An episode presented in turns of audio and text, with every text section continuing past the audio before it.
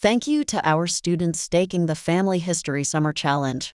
Knowing the names and information about our extended family members and ancestors is one of the most important and valuable pieces of information we possess.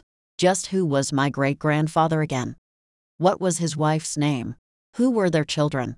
It is often a challenge to recall the names of our extended family members and ancestors.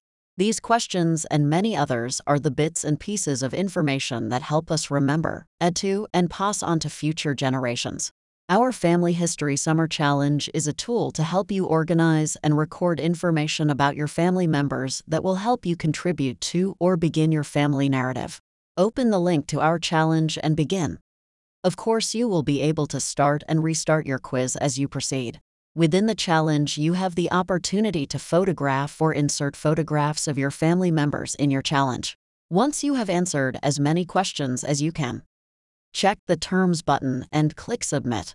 24 to 48 hours later, you will receive your electronic version of your challenge in your email inbox.